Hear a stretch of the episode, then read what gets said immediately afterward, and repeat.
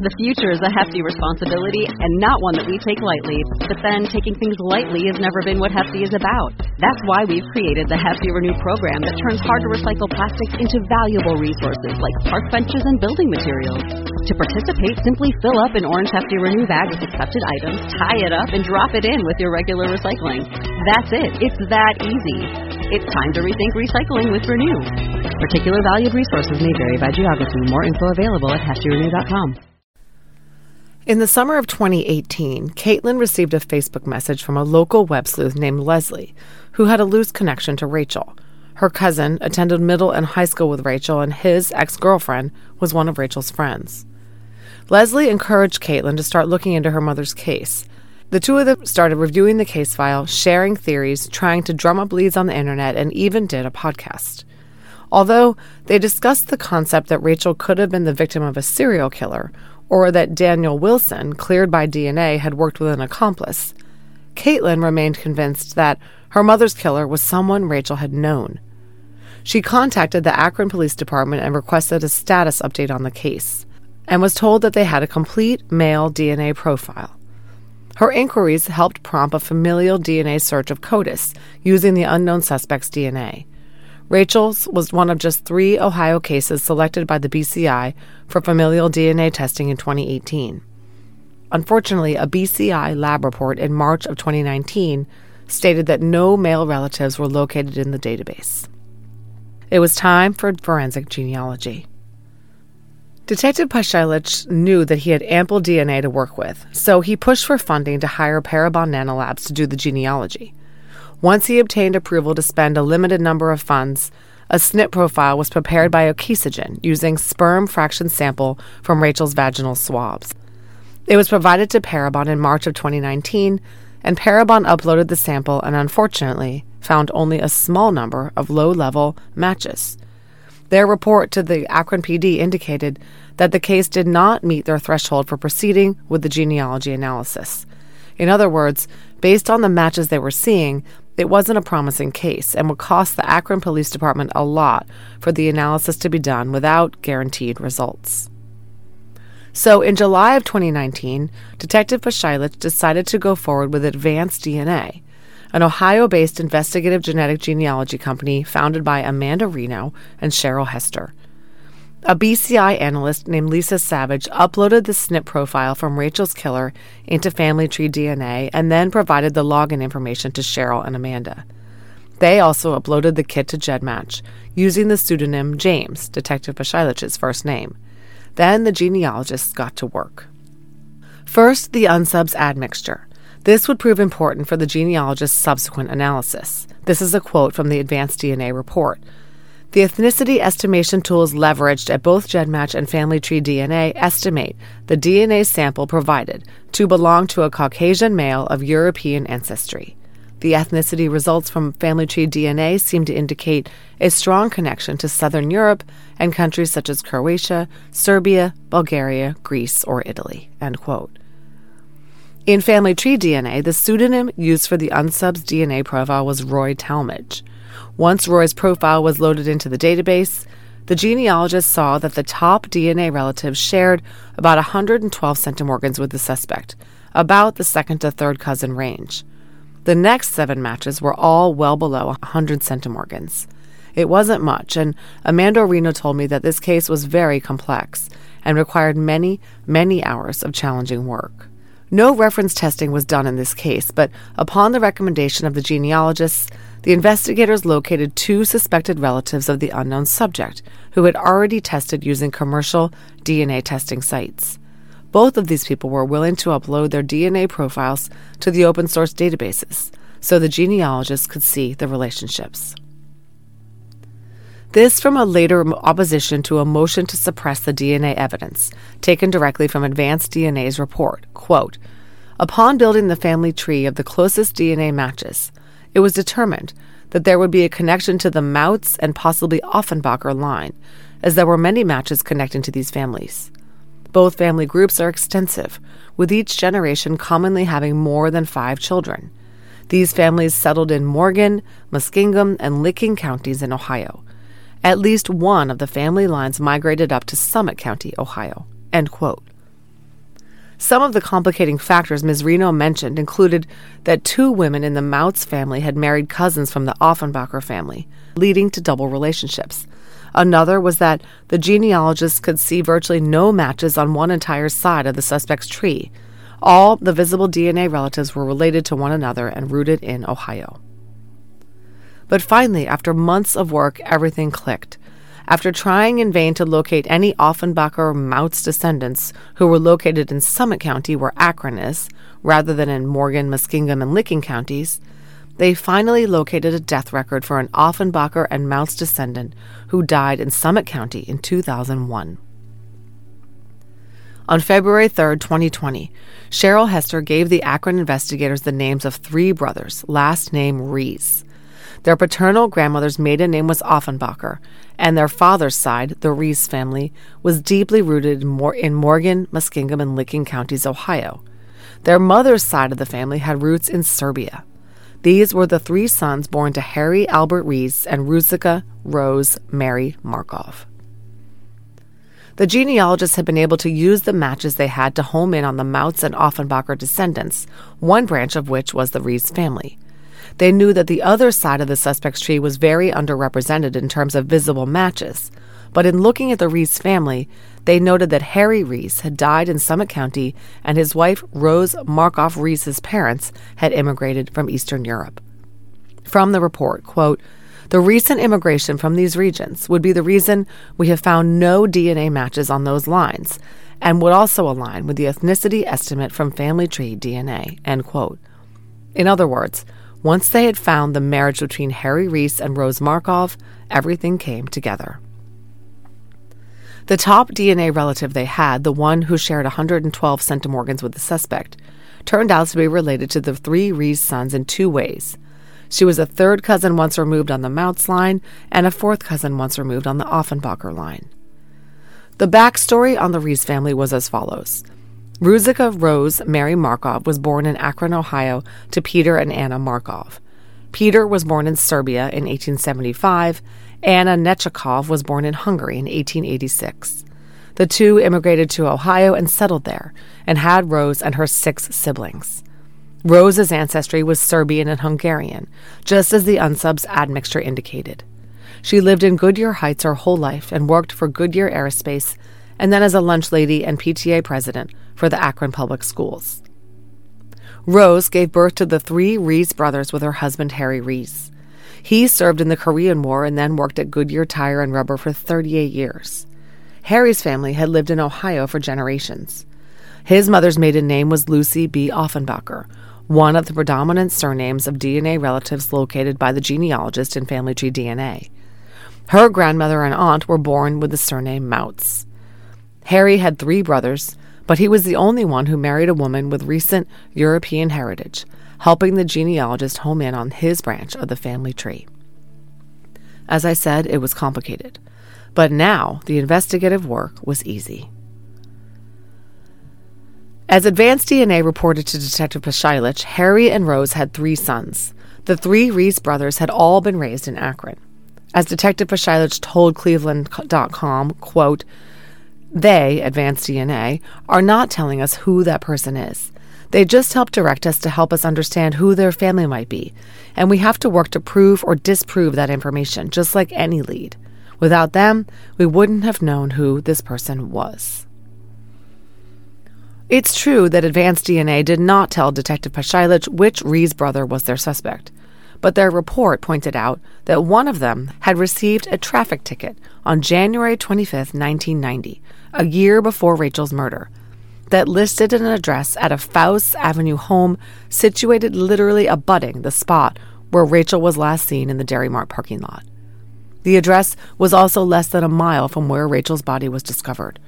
Further, that same brother had been charged in 1993 with assault.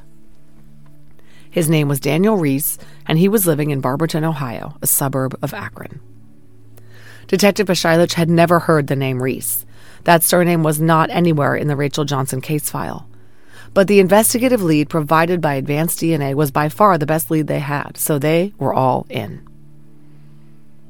On February 19, 2020, Detectives Guy Sheffield and Pashilich knew that it was a city trash collection day in Daniel Reese's Barberton neighborhood.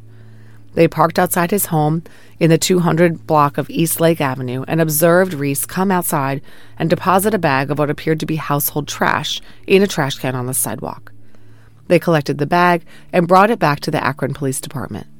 Collected from the trash bag were 13 cans of light beer, two 16 ounce plastic Dr. Pepper bottles, three plastic crystal water bottles, and an Ohio Edison bill and a Dominion Energy bill, both addressed to Daniel Reese.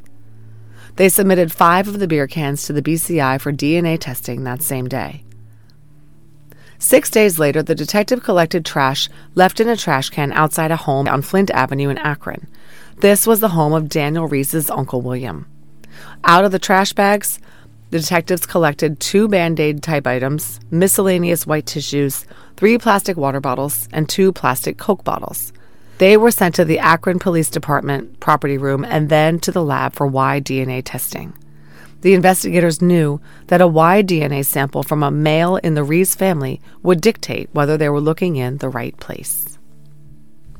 However, they didn't even have time to get these items tested because on February 28, 2020, the detectives learned that there was only a single unknown male DNA profile obtained from all five of the beer cans submitted to the BCI from the Daniel Reese trash grab in Barberton. This profile was from a male and matched the unknown male profile obtained from the vaginal swabs and pubic hair clippings from Rachel Johnson. It was him. The DNA of only one man was inside and on Rachel as she lay burning in the street, and that man was Daniel Reese. The future is a hefty responsibility and not one that we take lightly.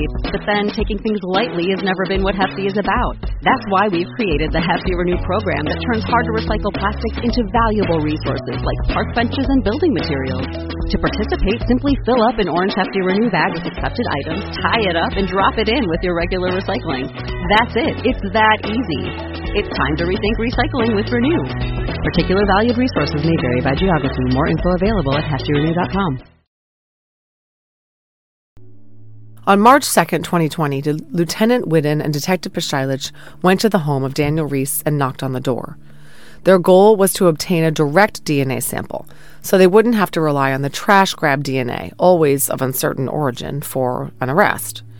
Reese wasn't home the first time they tried at 9:05 a.m., so they went back in the afternoon at 4:45.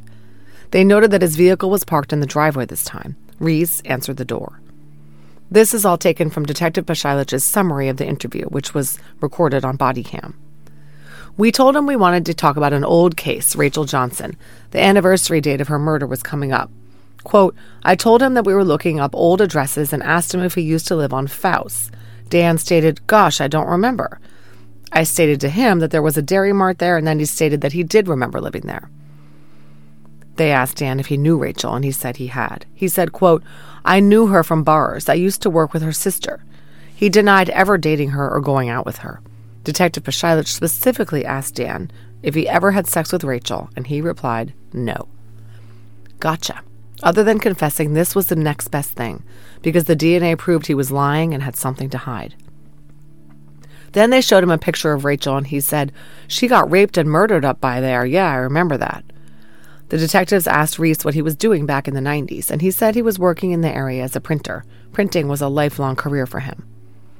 Reese volunteered that he lived across the street from Thomas and Caitlin after Rachel's murder, and Caitlin went to school with Reese's son.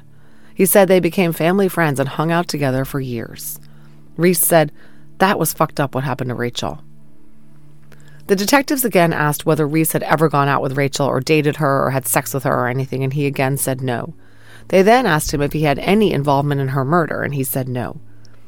This from the report, quote, I asked Dan if he would be willing to give me a DNA sample, and he replied, quote, I don't know about that because now, like nowadays, just nowadays, people are getting incriminated on DNA things.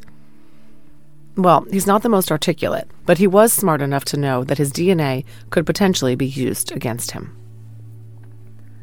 At this point, Reese desperately tried to get the detectives off his back by telling them that he thought they should go talk to Thomas and let him know that they were talking to him, Reese. Because their families are tight, he said.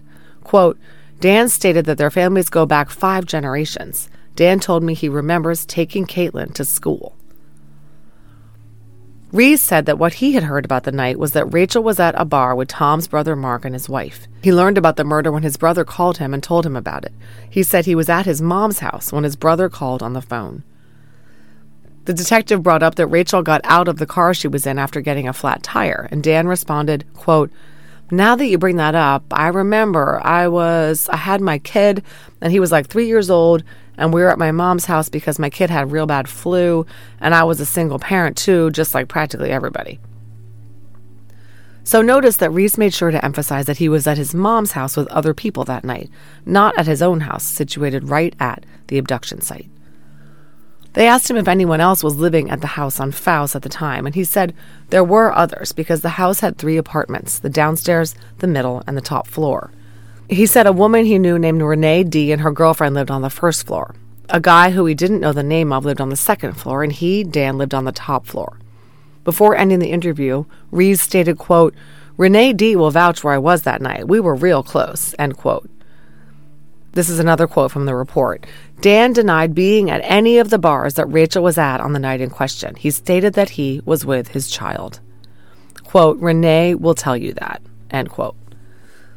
Then the detectives asked Reese for his cell phone number and he readily supplied it. They then asked him again if he would give a DNA sample, that it was totally up to him. He replied, quote, I don't know, man. You know, I just don't know at this time. No. End quote. Detective Pashilich said, I told him I might call him back later to see if he changed his mind. They told him they were going back and talking to other people who were in the area at the time, and he replied, That's cool.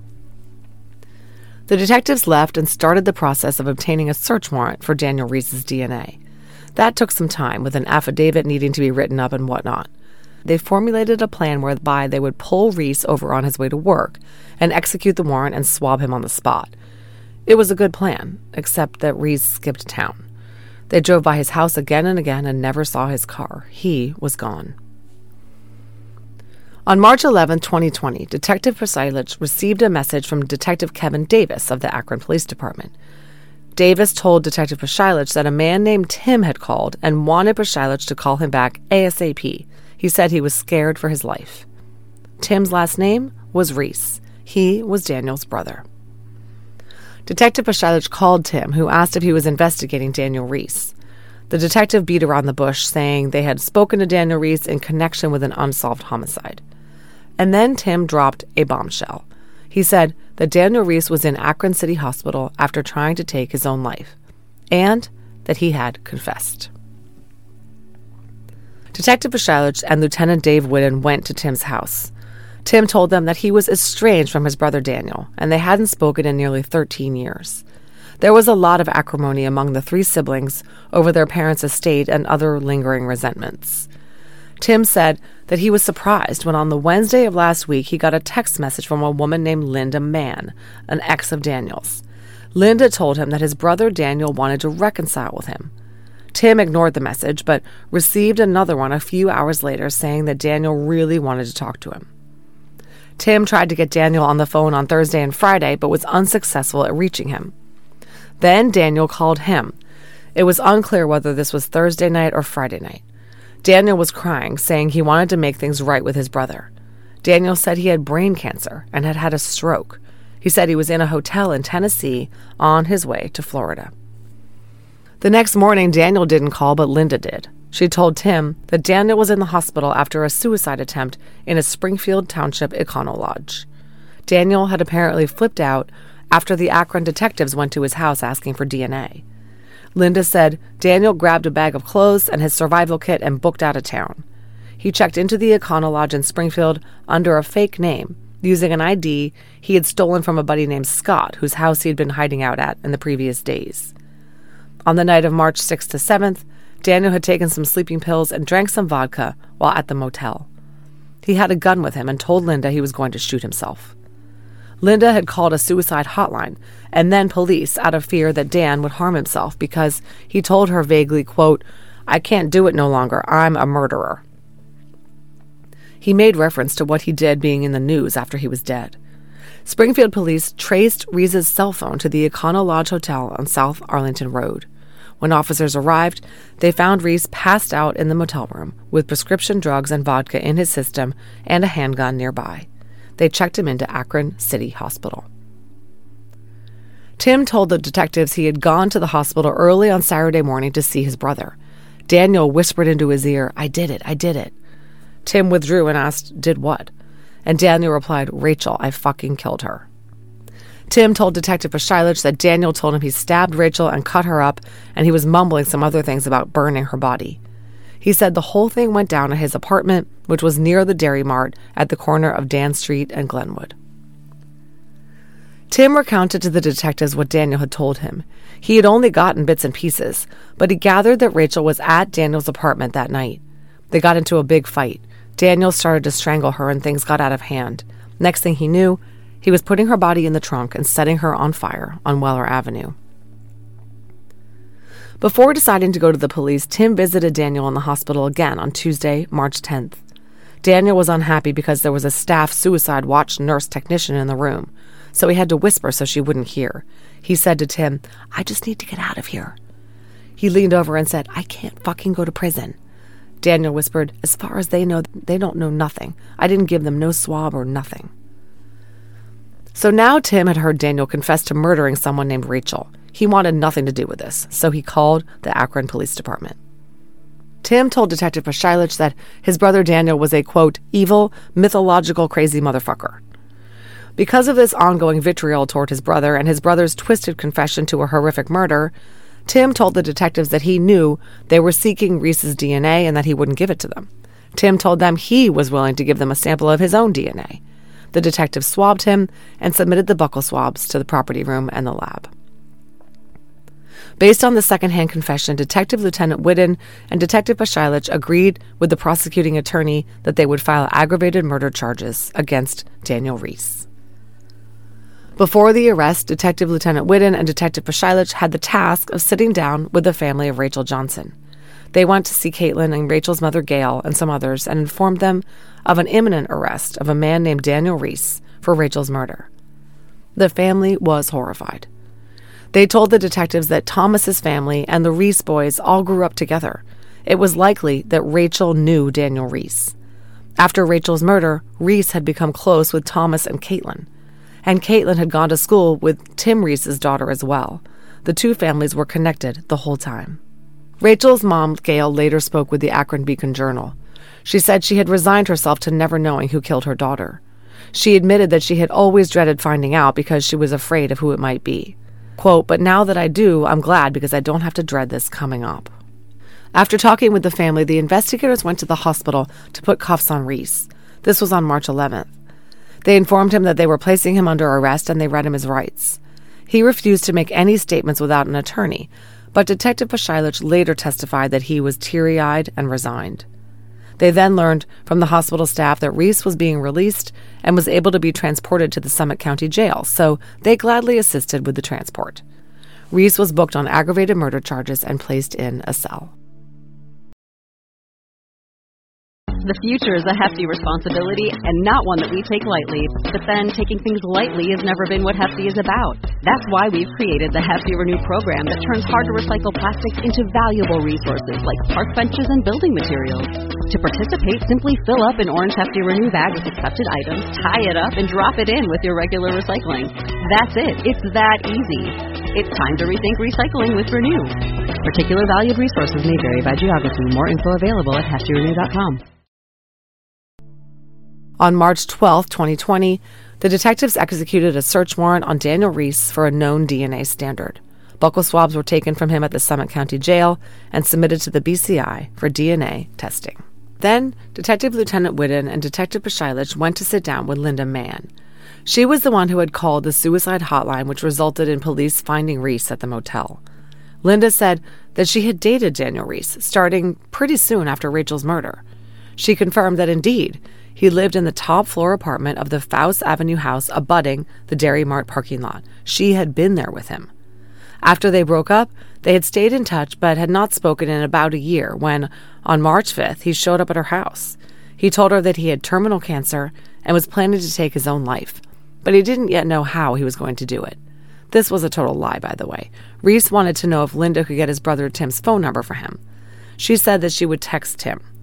Then Reese told her he had made out his last will and testament and he left. The next day, he called Linda for Tim's phone number and she gave it to him. Then he called her for the last time on March 6th at 11:38 p.m. He was speaking as if he intended imminently to harm himself. He told her that his neighbors Brett and Teresa had spare keys to his house. He told her that his friend Scott had his $1500 in cash and also a set of keys to his house. Linda started writing down some of the things that he told her on the phone because she knew that he was preparing to take his own life. He told her that he was taking this drastic step because the cops had come to his house and asked for a DNA test, and he didn't want to give DNA because 30 years ago he had killed someone. He didn't tell her who it was, but it was a woman. He told her this had happened right around the time period when they first met. Now, detectives knew that Reese had confessed to two people, and even if he refused to confess to them, they had him dead to rights. A search warrant signed by Judge McKinney was executed at Daniel Reese's home on Eastlake Avenue in Barberton on March 13, 2020. Detective Lieutenant Whiddon, Detective Sergeant Kelly, Detective Sabol, and Detective Pashilich all executed the warrant and collected several photos, a couple of cell phones, miscellaneous documents, and a piece of braided hair. They also obtained photos from the Springfield Township Police Department of messages left behind by Daniel Reese on the mirror and headboard at the Econo Lodge Motel on March 7th. Reese had written in large, scrawling handwriting on a full length mirror in the Econo Lodge the word Red Room, in a universally recognized reference to the movie The Shining. I shit you not. They also collected the items Reese had left behind in the hotel room a Taurus 9mm handgun with magazine and rounds, two boxes of ammunition, a gun case, and miscellaneous papers, and a notebook containing messages like, God, please forgive me, signed Daniel, and a list of contact numbers with, Tell them all I'm sorry. According to the Akron Beacon Journal, a few notes left by Daniel featured song lyrics, including, Got a good reason for taking the easy way out, a song from the Beatles. As Assistant Prosecutor Jonathan Baumoel said, it was some bizarre stuff. Later on the same day, March 13th, they received a call from the BCI lab, which reported that the male DNA profile from the vaginal swab stick and swab from the pubic hair standard collected from the autopsy of Rachel Johnson was consistent with Daniel Reese. The estimated frequency of occurrence of the DNA profile was rarer than 1 in 1 trillion unrelated individuals. In other words, it was 100% certain that it was Daniel Reese's semen left on Rachel. So, who is Reese? Daniel Reese was born on January 19, 1963, to parents Harry Albert Reese and Ruzika Markov Reese. He grew up in Akron and attended East High School with Thomas P.'s family. His brother Tim was in Thomas's brother Mark's graduating class. As Advanced DNA's report pointed out, quote, a reasonable assumption can be made that the Reese family and P family, Thomas P's family, knew each other. Well, that proved to be the case, as Reese's family and Thomas's family verified. They all lived in the same neighborhood, and so did Rachel. In 1991, the year Rachel was killed, Reese was living in the top floor of a three story house that had been converted into apartments. It was situated in the 500 block of Faust Avenue, abutting the Dairy Mart parking lot Rachel was last seen walking through. Detectives found a traffic citation for speeding he received a year before Rachel's death, on which he listed his home address, and Linda, his ex, confirmed that he lived there. That apartment was 0.9 miles from the site where he set Rachel's body on fire. Reese got married to a wife I'm not naming in 1984, and they had a son. They divorced in 1989. Reese worked his entire life in the printing industry. He was 57 years old when he was arrested. A grand jury was held on March 18, 2020. Reese was indicted for felony murder for Rachel's murder and aggravated murder for the rape of Rachel. Ohio has the death penalty, and prosecutors decided to go for it. He pleaded not guilty at his arraignment. His bond was set at $1 million. Reese's defense attorneys, Joe Gorman and Eric Jones, moved to throw out Reese's statement to investigators in which he admitted knowing Rachel but denied ever having sex with her. They claimed that the detectives should have read Reese his Miranda warnings before talking to him. They also moved to throw out the DNA evidence obtained from items collected from his garbage and the genealogy research. Gorman and Jones argued that law enforcement should have obtained a search warrant to extract DNA from the items from Reese's trash and before Advanced DNA started its analysis, because there should be a DNA exception to the abandonment doctrine. We've heard this before, with the defense arguing that the extraction of a DNA profile from abandoned material violates the defendant's Fourth Amendment rights against searches and seizures. As an aside, this was the first time a forensic genealogy case had made it to trial in Summit County. As the Akron Beacon Journal pointed out, forensic genealogy was used to identify James Zastawnik as the slayer of Barbie Blatnik in Cuyahoga Falls, but Zastawnik died before he made it to trial. I covered that case in an earlier episode. This one was the first one in which the defendant was going to make it to trial. A hearing was held on the defense motions. Assistant prosecuting attorney John Baumoel argued that under the law, no warrant was required. Reese had no expectation of privacy in his trash on the curb, as held in numerous precedents around the country and by the U.S. Supreme Court in California v. Greenwood, in which the ruling stated that, quote, having deposited their garbage for the express purpose of having strangers take it, respondent could have had no reasonable expectation of privacy in the inculpatory items that they discarded. End quote.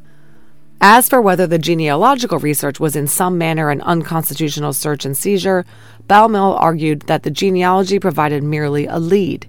He said at the hearing on the matter, quote, the defendant does not have an expectation of privacy in the results and conclusions of advanced DNA. End quote.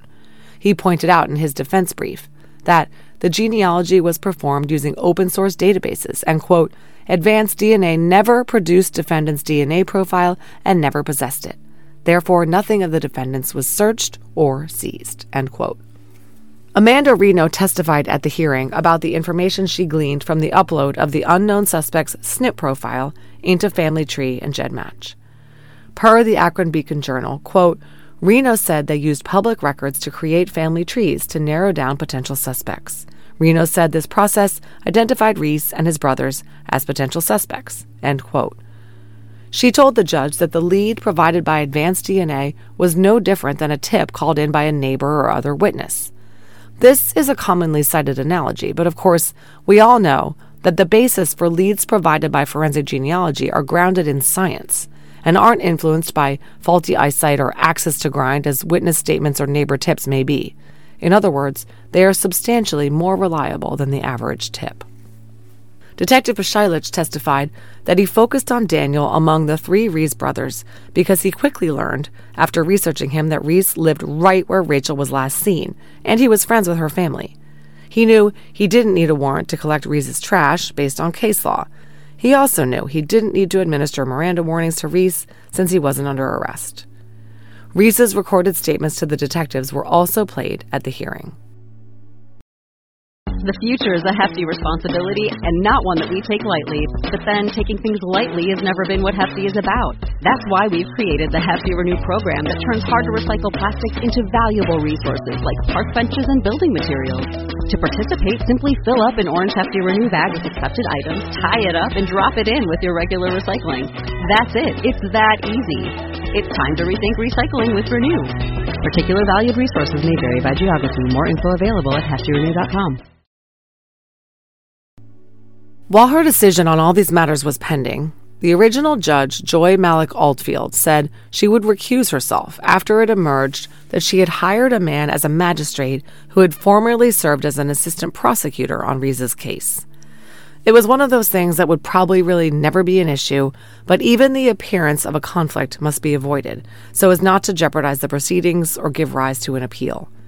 Judge Susan Baker Ross took over two years in, in February 2023. This all delayed the trial somewhat. And in May 2023, Judge Ross ruled against the defense on the suppression issues. So they sought a plea agreement. The Johnson family was amenable in order to avoid a trial and having everything that Rachel went through rehashed. The defense tried to depict this move as a charitable one. From WBNS, quote, Defense attorney Joe Gorman said Reese isn't the same person he was three decades ago and didn't want the family to have to go through a trial. He also said it's likely his client, who will be 90 when he first comes up for parole, won't leave prison. This is a life sentence, Gorman said. He understands that walking in here. Reese pleaded guilty on July 28, 2023. As part of the plea agreement, the underlying offense constituting aggravated murder was changed from rape to kidnapping in order to constitute a less serious offense. Rachel's family members were permitted to deliver victims' impact statements at Reese's sentencing. They were pretty powerful. Caitlin, Rachel's daughter, tearfully addressed her mother's killer, demanding that he look at her. She said, I don't know what she smelled like. I don't know what her hugs were like. I don't know what it's like to have a mom. Why would you stay across the street from me? Why would you steal my life? Was it guilt? What was that? I can't understand. I know you, but I don't know her. What kind of hate did you have for her to make you do that? I just wish you'd answer that. Rachel's brother, Larry Jr., said he would have preferred a trial and a death sentence. I want you dead, he told Reese. Things were especially poignant for Rachel's little sister Layla. She had been only 13 when Rachel was killed, but as an adult, she worked closely with Reese for more than three years. He had been her favorite coworker, and the two shared many lunches together at the same printing company. The whole time, Reese harbored the dreadful secret that he was the one who had taken her mother from her. In her victim's impact statement, Layla said, quote, He was enjoying getting away with murder. To know someone's a monster is one thing. To find out you've been on a coffee break with one is another thing entirely. She addressed Reese sharply, saying, How dare you? You're an abomination and a coward. Rachel's father, Larry Johnson, wore his fury and grief on his face as he struggled through his remarks. It never ends, he said. They say closure. What the hell is closure? I ask that you, Your Honor, give him what he deserves, please. I'd like to see him spend a lifetime in prison. Unlike his granddaughter Caitlin, Larry demanded that Reese not look at him. When Reese did, Larry took a step toward Reese and deputies placed themselves between the two men. From Fox 8, quote, Don't even look at me, you son of a bitch, Johnson said, lunging at Reese. It's not worth it, said a woman, desperately clinging onto the devastated father's arm. It's not worth it. Then it was Reese's turn. He had lost a dramatic amount of weight since his arrest, and he looked somber and old. Everything these people are saying is true. I am a monster, said Reese. The crime I did was horrendous, but it was even worse that I was right in front of their face all this time and acting like I didn't do this. Reporters in the courtroom said that Reese appeared to be close to crying, but I imagine that they were crocodile tears he was shedding, if any. Judge Ross gave the Johnson family some gentle advice as she pronounced sentence on Reese. She said, That anger and hate in the heart it does eat you alive from the inside. When you forgive, it's not saying what the person did was okay. It's saying you will not let it rule your heart. With that, she sentenced Reese to the punishment called for by the plea deal life in prison with parole eligibility after 30 years. It was the harshest penalty provided for by law in Ohio, other than the death penalty, at the time Rachel was killed. Daniel Reese had never been a suspect in the murder of Rachel Johnson. He had never even been interviewed. He was too remote a connection, a local guy who went to school with Rachel and Thomas and their families, someone never mentioned by her family or friends, to have made the list of possibles. He's a ghost in the investigation, Detective Pashilich told the Beacon Journal. He's never anywhere in it. He's like a chameleon. Nobody, including us, had any clue he's the person. It was frustrating to no end that Reese had been hiding in plain sight for decades, Detective Pashilich said. In 1991, the year he killed Rachel, Reese had a minimal record that would have attracted him to investigators. He was charged with and found guilty of aggravated menacing in 1989. He pleaded no contest, his mother paid his fine, and he received a suspended sentence. But he did go on to have law enforcement contact after he killed Rachel, although not for anything nearly as serious as murder. He was charged with felonious assault in Akron in 1993. He pleaded down to misdemeanor improper handling of a firearm in a motor vehicle and was given six months suspended jail time. The assault charge was dropped, even though Reese had been found with nunchucks in his car. It appears from the court records I could find that he was also slapped with a menacing charge and two counts of contempt of court in 1998. No details are available. But that was it. Reese wasn't convicted of anything major, and he managed to worm his way into Caitlin's life. She was just three years old when her mother was killed, and she moved in permanently with her father, Thomas. Reese moved in across the street, and they all hung out together. Caitlin told the Akron Beacon Journal, It's insane. It's literally insane that this dude lived across the street and had the nerve to be a part of our lives. He took me on my very first motorcycle ride. He lived right across the street. He was always coming around. I never suspected him to be anything but harmless. Caitlin told Cleveland.com, quote, It's crazy that he was hiding in plain sight. He was at our house a lot. We had bonfires. He was always around. He had a hell of a nerve to come around knowing what he did. Caitlin said the last time she'd seen Reese was at the 2007 wedding of her stepbrother. Reese's son had been the groom's buddy. Of Reese, she said, he came to the wedding, sat with our family, and ate.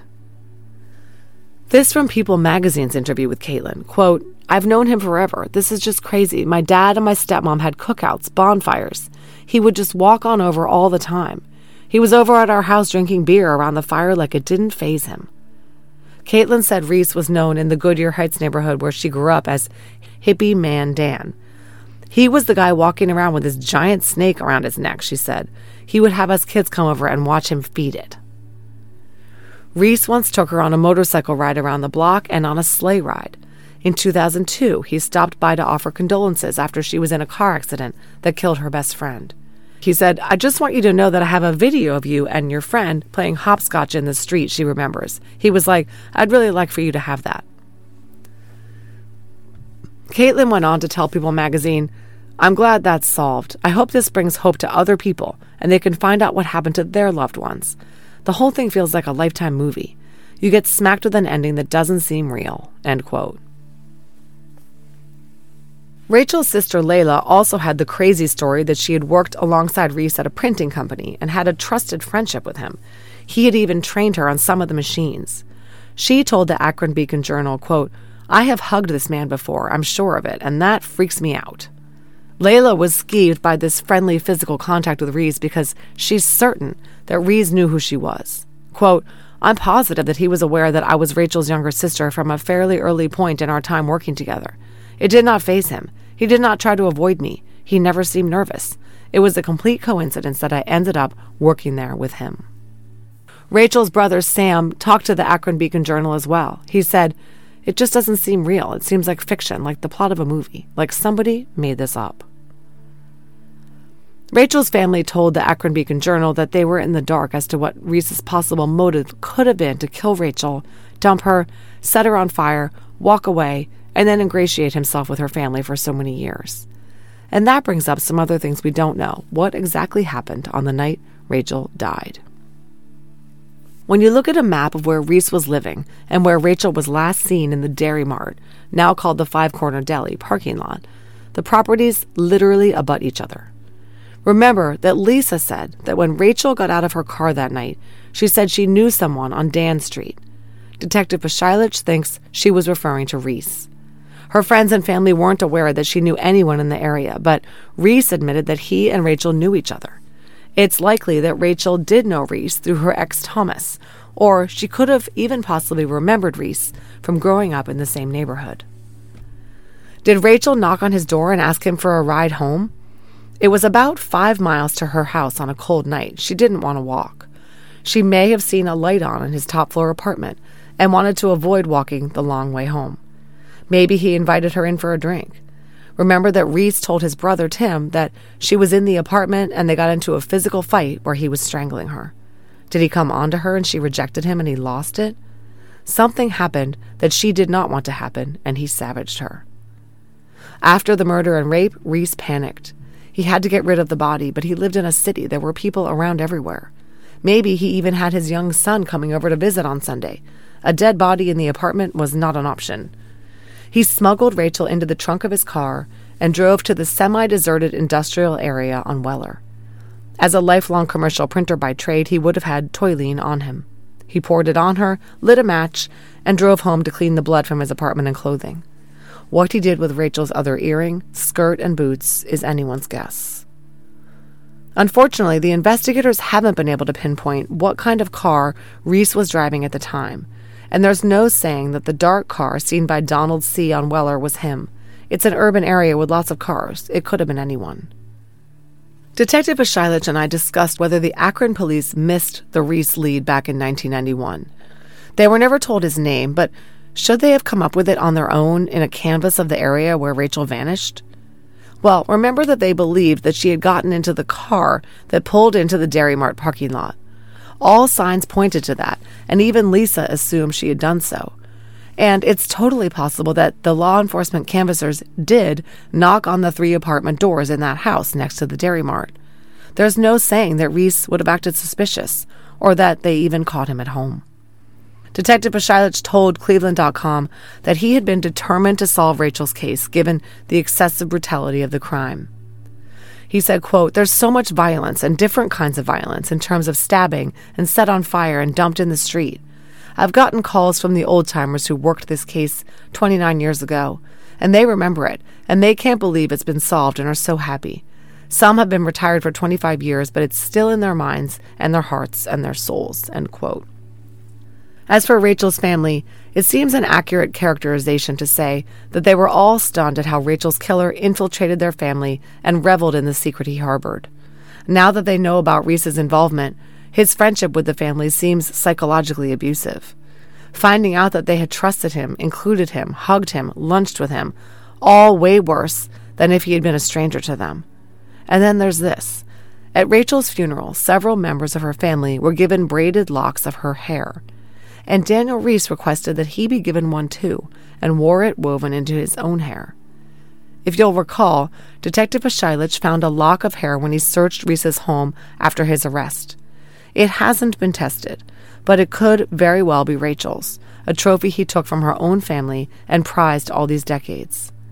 Apparently, Rachel's family, distraught with grief, didn't notice the oddity of this request from a man they didn't realize Rachel knew, or maybe they did notice and shrugged it off. But it goes to the brazen, depraved nature of Rachel Slayer that he not only killed her in such a horrific and brutal fashion, but he then sought to take her place in the hearts of her own family. I would imagine that most killers try to stay as far away as possible from their victims' families. Out of fear, their guilt will show on their faces. Reese was the opposite. Detective Pashilich told me that Reese was estranged from his own family, including his son, and he was closer to Rachel's family than his own. Whether he wanted to be close to them as some kind of sick penitence, or whether he got some sadistic pleasure out of the relationship, only Daniel Reese knows. After 29 years, Rachel Johnson's case is closed thanks to forensic genealogy. And if you're one of the bad guys, they're coming for you. Thank you to Akron Police Detective James Pashilich and Advanced DNA's Amanda Reno for speaking with me about this case. Recently, I let listeners know about a new benefit available to them called an AbJack Insider subscription that's available through Apple Podcasts. An AbJack Insider subscription will give listeners ad free access to every bit of DNA ID content published, both past episodes and future episodes. It will also give you benefits like early access and bonus content. Head over to Apple Podcasts and click on the DNA ID show page or the AbJack Entertainment channel to start a free trial. Thanks for listening to this episode of DNA ID.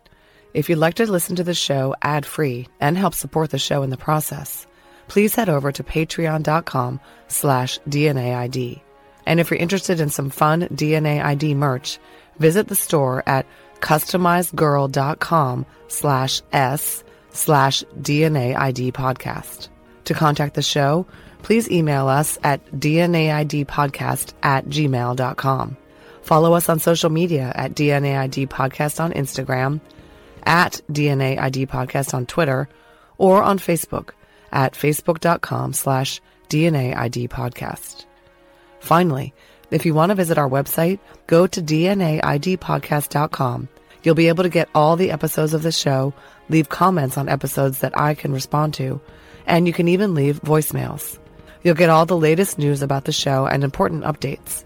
Find links to our social media, merch, and a lot more. It's really your one stop shop for everything DNA ID. DNA ID is written, researched, and hosted by me, Jessica Betancourt. It's produced by me and Mike Morford of AbJack Entertainment.